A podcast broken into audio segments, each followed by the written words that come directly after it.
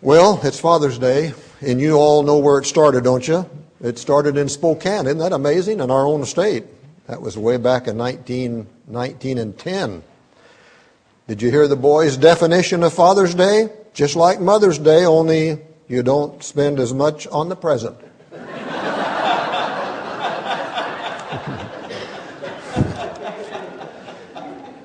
You read this in the daily devotion this morning on the Daily Bread. I thought I was going to be able to give it to you fresh, but they beat me to the draw. There are more collect calls on Father's Day than any other day of the year.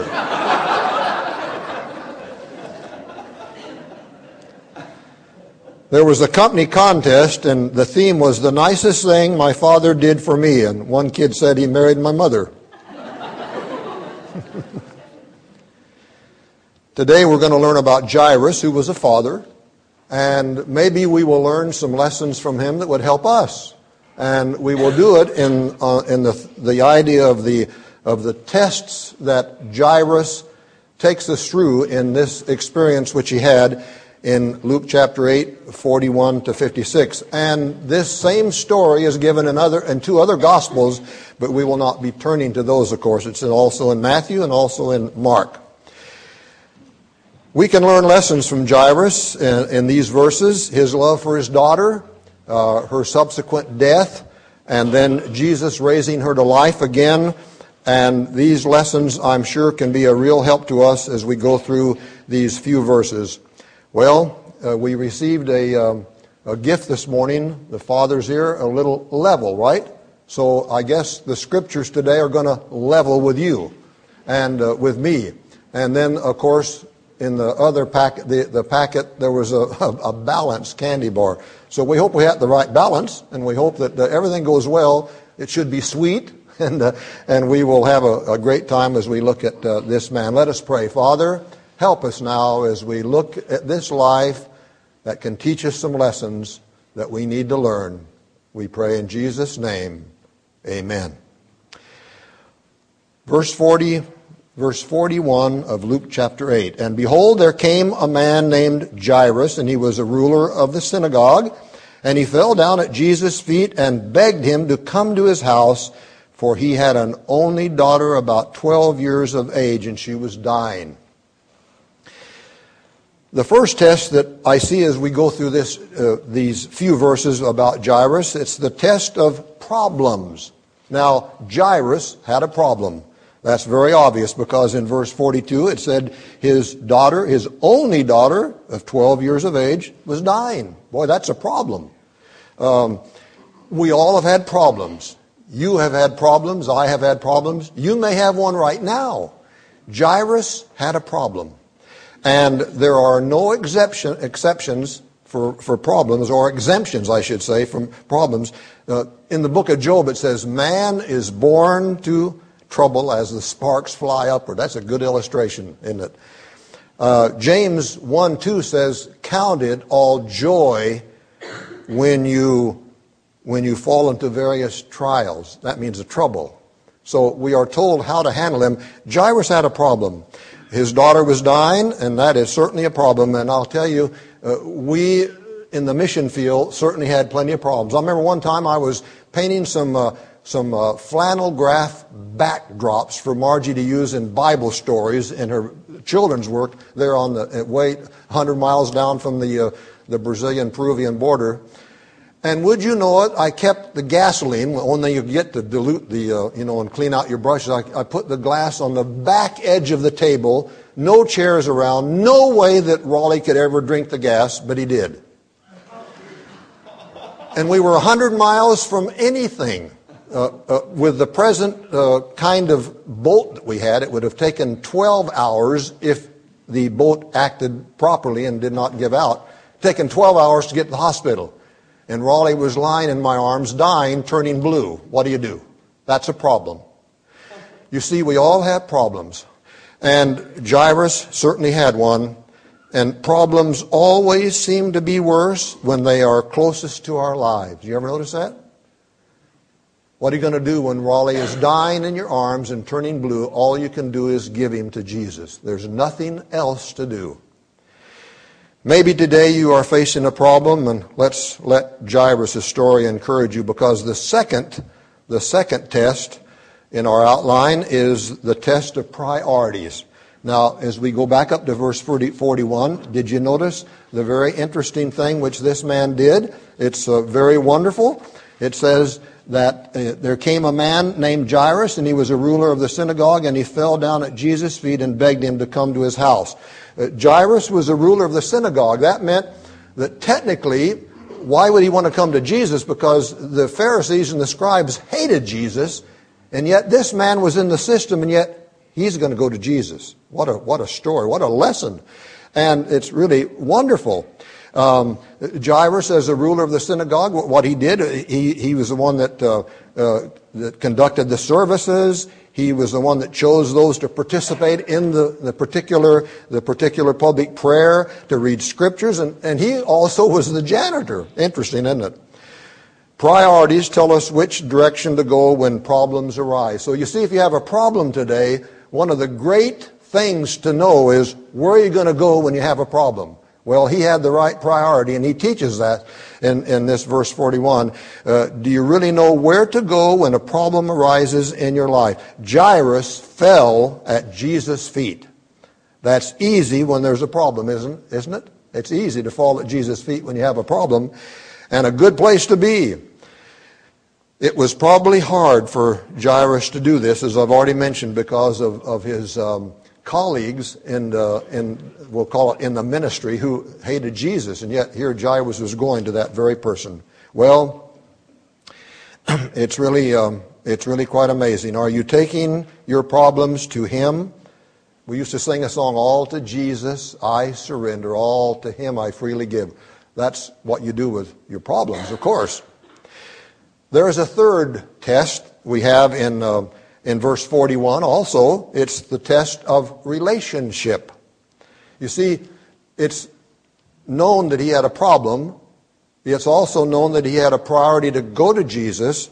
But the fact of the test of relationship, what kind of relationship did he have with Jesus? Why would he go to him? It's a good question. So this is a this is different than just having an acquaintance with. You can kind of halfway know somebody, but you have a relationship, a solid relationship. And this is apparently what this man teaches us here in this wonderful story. He knew the Lord could help him because relationship is so important. Is is Christ, let me ask you, is Christ your Savior? You see, if he is, that's the kind of relationship that we're looking for. Is Christ your Savior? Have you personally invited him into your life to be your Savior? If, uh, if so, then your relationship your relationship to him is secure.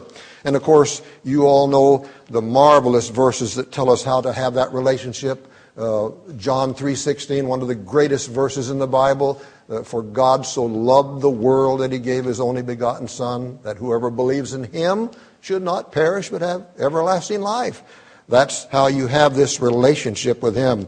And um, maybe if you have never had that relationship, dear friend, you would consider entering into that relationship and uh, having Christ as your Savior. Well, that takes us to the next relationship, or the next uh, test, and that is the test of communication. We're still in verse forty-one. You know, there's notice how God packs a lot into one verse. Uh, maybe he's not long-winded usually, and so one verse gives us so much if we just take time to read it. And I'm sure there's more here than what I'm going to bring out today, but what a what a blessed uh, story we have in verse forty-one, uh, th- this um, this test of communication, the test of communication. And I call it that because, you see, it says here, "And behold, there came a man named Jairus, and he was a ruler of the synagogue, and he fell down at Jesus' feet, and he begged him." What does that mean? It means he was talking to him. He was begging him to help him in the problem which he had. So what a wonderful thing, this test of communication, which is your test and my test. When the problem comes, you may know you should go to the Lord, but do you have a relationship to him so that you can communicate with him like he is teaching us in this verse forty-one, the test of communication. When you have a relationship with the Lord, it is really easy to communicate. He begged him to come to his house. Have you ever asked him to come to your house? You say, well, that's a silly question because he's not walking around in Ferndale. Well, I know that, but have you just invited him into your life and into your business affairs, your recreational affairs, your home, your life? Is he part of that? I trust he is. How's your prayer life? See, this is talking about prayer, talking to Jesus. And Jairus had no trouble. Boy, he begged him. How many of us have had a problem so severe that we begged the help of the Lord? Oh, that Amazon, you probably want to know the end of that story, don't you? Well, uh, when I was pastor here, we used to get to the door to greet people, and they said, well, pastor, you started a story, but you never finished it. And I almost didn't finish this one. Um, yeah, what can you do when your son drinks a whole bunch of ga- gasoline that's not pure gasoline but been mixed with, you know, lead stuff for, you know, how long? It was a mess. Well, we prayed, of course, and you have to act. I remember Fran Schlenner, who's now with the Lord, she, she reached into her Doctor Spock's book, she read through it, and she tore out the page about don't give him anything to dilute the stuff. Don't, don't, don't, don't make him, uh, don't make him vomit or anything like that. Don't, anyway. Uh, all we had to do is we just had to beg the Lord to somehow take care of him, and he did. It was a miracle, of course, because he was supposed to die. He was already blue in my arms. Oh, they had a son named Pito. That's a nickname. And Pito, Raleigh liked Pito real well. He wasn't. He was just a little bit older than he was, and so Pito, we were told that in the, this instructions that we read quickly, not us, but the missionary said, if you could just get something down him to dilute this stuff, it'd be great. So, Pito, we fixed some chocolate milk real strong. Most kids like chocolate milk. And, uh, of course, you don't have, not milk you buy at the store. We had to, we got it from Denmark, and it was powder. We had to mix it with water and then put the chocolate in it. That's how we made the chocolate milk. But we made it real strong, and Pito got Raleigh to drink the chocolate milk. It was wonderful. And as we begged Jesus to please do something for our son Raleigh, he began to recover, and you see him today. You saw him yesterday at the service. He's a pretty strapping young man.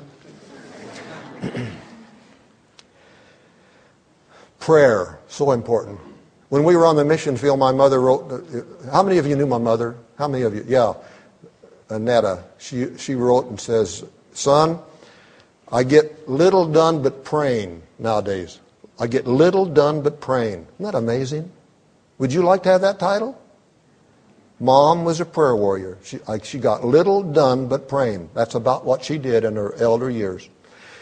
Thank God for a praying mother. Have you left your burden with Jesus? Does he tenderly support you? Let me read this poem. This is great. Have you taken it to Jesus? Have you left your burden there? Does he tenderly support you? Have you, have, have you rolled on him your care?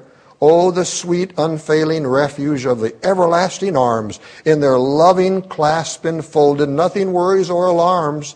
Have you taken it to Jesus? Just the one, just the thing that's pressing now? Are you trusting him completely with the when and where and how? Oh, the joy of full surrender of our life, our plans are all, proving far above our asking that God answers when we call.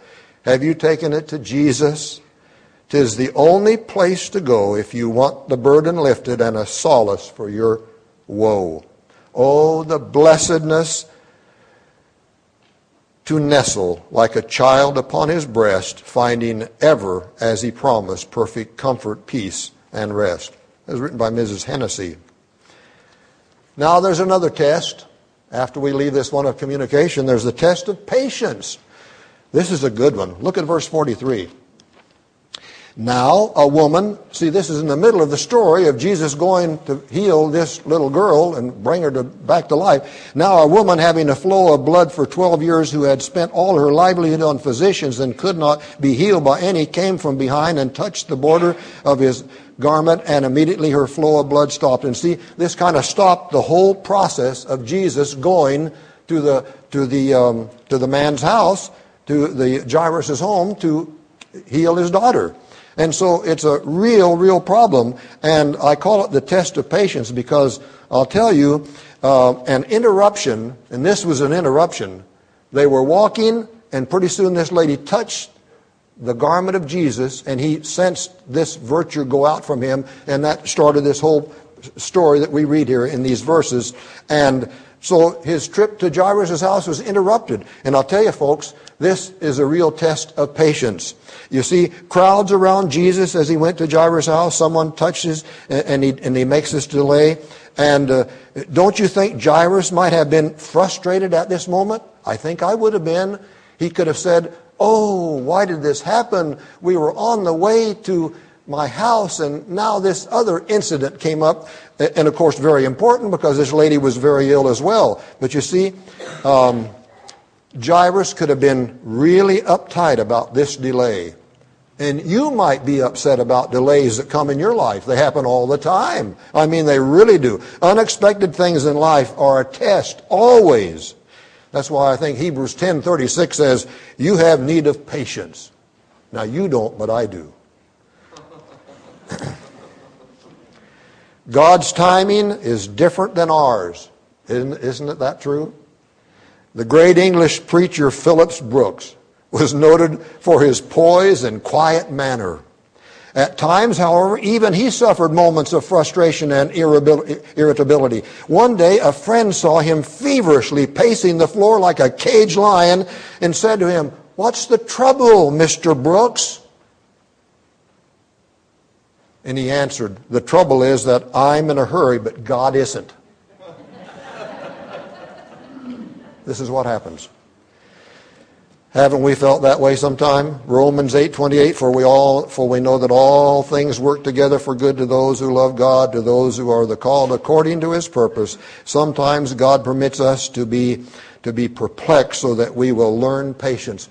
I read of a man who stall, his car stalled in a busy intersection, and the cars all around, like a huge chorus, were blasting their horns.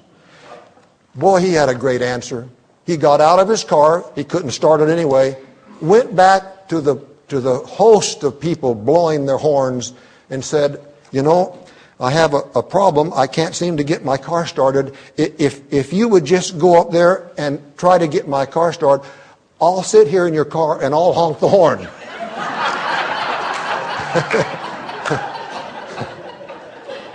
Isn't that beautiful?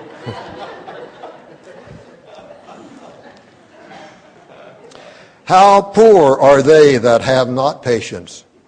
Boy, this was said a long time ago. Shakespeare said, what would, what wound did ever heal but by degrees? And you see, our patience, boy, it can run out, can't it, folks? But he had a, he had a test of patience here. Um, and you know what? The next, the next one on your list is the test of emotions, because not only was it one of, a, of patience, but boy, a test of emotions. Can you imagine? Look at verse forty-nine. We're not going to read all these intervening uh, verses, but look at verse forty-nine. It says here, while he was still speaking, someone came from the ruler of the synagogue's house saying to him, "Your daughter is dead. Do not trouble, trouble the teacher." Oh, man. Now we've increased the situation.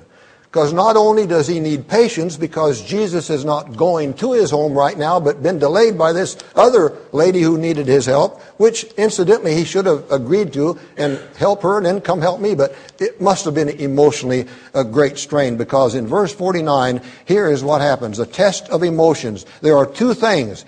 He receives word that his daughter is already dead. And I'll tell you, folks, that's emotional. Would you have been upset? Of course you would have. So would I. So that's emotion number one, the test of emotion. His daughter was already dead. If Jesus had just gone straight to his house, it would have worked out all right. That's another emotion that was welling up in his heart. And then look at this one. Now someone tells him to not bother Jesus. How's that? He, he probably felt like hauling off and slugging him. Maybe it's time to practice First Peter five seven, casting all your care upon him, for he cares for you. I have to tell you one more story about these emotions. I don't know why our son gets in the mix of it so much, but our son had quite a few health situations in Brazil. You know, kids are this way.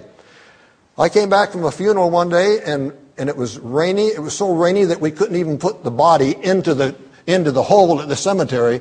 Men had to get down with buckets and gourds and, and bail the water out and put the thing in and then slop in the mud on top of it. That's how we buried the body that day. And when I got on the way home, the horribly muddy trail, a little kid came up to me and says, Mister Ralph, Mister Ralph, come home quick. He said, your son is sick. Oh, boy. I dashed home and I got inside our house, and it was filled with Brazilians on their knees in prayer because our son was in another violent convulsion. No one knew what to do. No one knew what to do. So we were so grateful for all that prayer, and I told our, our little yard man, I says, Aldenay, go down to the boathouse, which is on a little tributary river right in Peru, just down the trail from us in, in Brazil where we live. Get it ready. Let's go to the hospital. So here Mark, I held Raleigh, trying to get him over this slippery, just like just like grease, to get down a couple of blocks to the boathouse and get him in there, and then make the two-mile trip to the hospital. And it was low water season, and go up this huge, huge bank carrying our son, Raleigh. Who, how old was he? A couple of years? Yeah, and anyway... we got up to the hospital, and just as we got to the hospital door, would you know what happened? The door shut. Doctor Paul, who was a good friend of mine, he was an alcoholic. You never knew what he was going to do. He closed the door. It's time to close shop tonight. My son in my arms, dying with a convulsion. Talk about emotions, folks. They don't come any greater than that. All we could do, on the way to the hospital, Margie says, what are we going to do? I says, Margie, I don't know. I just know that somewhere, somewhere in America, of all the churches we've visited and people that are praying for us on the mission field, someone's going to be praying that God will help us. And as the door shut of the hospital, I, I, I thought what I just told Margie when we were making our way to the hospital. You know, it's amazing. Uh, we heard a click, and the door opened. And Doctor Miguel, a man who was hospitalized in that hospital, see, it's a frontier hospital at the end of the world in Brazil, he came to the door. I knew him. He was a medical doctor from the, from the Fort Tabatinga, the Air Force Base, about fifteen miles away. He was there because he had malaria of the brain. He heard Doctor Paul close the door on us, and Doctor Paul left and went home, and Doctor Miguel got out of his sickbed and came and administered the right medication and saved our son's life. Can you imagine the emotions through which we went? But see, we're all called to do that, dear people. It just happens all the time. But this is the test of emotions. There's another one. It's called the, it's called the test of faith. Look at verse fifty. But when Jesus heard it, he answered it, him saying, do not be afraid, only believe, and she will be made well. Isn't that amazing? The test of faith. Do you believe Jesus or don't you? Don't be, you know, someone says that every time that there's a, that there's a phrase, don't be afraid in the Bible, there's always a, a marvelous promise. And I think that's true. So with every emotion, there's the promise from God. In, in fact, you can go through and just figure out some of them. Lonely. When, you're, when a person is lonely, uh, Jesus, through the word, would say, in, like in Hebrews thirteen five, I will never leave you nor forsake you. Uh, if you're a worrywart, uh, the Lord will say, don't worry. And in fact, what it says in, uh, in, in Philippians four six, be anxious for nothing, but in everything by prayer and supplication with thanksgiving. Let your requests be made known unto God. And if you're grief-stricken, like in verse fifty, do not be afraid, because the Lord is going to answer. Now, Jairus' faith is put to the test. Will he believe Jesus for his daughter's healing or not? It's a promise, and we'll see if Jairus believes and acts upon it. That's the test of faith. And you may be going through something today where God is testing your faith. Do you have faith to believe that God will take care of your problem. Look at the faith, the next one, verse fifty, fifty-one to fifty-five. The test of responsibility. Now, this is a real easy one. I'm not going to spend a lot of time on this, but um, I, I get a kick out of it as I read it, because notice there in the middle of the verse, see verse fifty-two? Now all wept and mourned for her. You see, they hired professional mourners. That's the way they did it. They were hired they, to professionally cry. Isn't that amazing? That was just part of the, the culture. You had, you hire someone to help you cry. Now all wept and mourned for her, but he said, now, now, here, now Jesus says, do not weep. Isn't that amazing? Do not weep. She is not dead, but sleeping. And then look at the next phrase. And they ridiculed him, knowing that she was dead. In some translations, here's what it says. In verse fifty-two, they were weeping. And in verse fifty-three, they were laughing. See how, how quickly it can change? They didn't believe what Jesus said about she's just sleeping. But I'll tell you, you know, we know what happened. The uh, the Spirit returned to her in verse fifty-four and fifty-five, and she is now alive. And Jesus said, give her something to eat. And that's where the test of responsibility. You see, God always gives us something to do. This is a test of responsibility. Jesus has raised her from the dead, and now it's, they just can't go their pleasing way. They got to do something. Take care of your daughter. Take care of that which God has done in your life, whatever that may be. And this is what happened to Jairus. And he's going to take care of his daughter now and give her something to eat. Wonderful. But there's one more. There's the, there's the test of gratitude. Really something. Verse fifty-six. And her parents were astonished. Now, that word, if you if you study it out, one of the one of the meanings of the word astonished is they were overcome with happiness. So this is the test of gratitude. And I'll tell you, friends, this is, as the kids would say, is a biggie. Because you see, thankfulness or gratitude is something missing today. Uh, if God has done something in your life, have you taken the time to thank Him for what He did? In everything give thanks, we are told. I have been so concerned about this that I decided, and I told Margie, you know, no one ever, when you when you go and you buy stuff, hardly anyone ever thanks you anymore. In other words, the bosses apparently haven't told the, the clerks to thank you when you make a purchase. It makes no difference to them. So I decided, and I adopted a new measure. You know what I do? I thank them for the privilege of allowing me to give them money to take home what they're selling. And then I never get, then I never get upset. And so we went into a drugstore in Union Grove, Wisconsin to get some medication for our daughter Joy that's at Shepherd's. And I bought the stuff, you know, and I knew they were never going to thank me for the purchase. So I just said, thank you very much. And you know what the reply was? They said, no problem.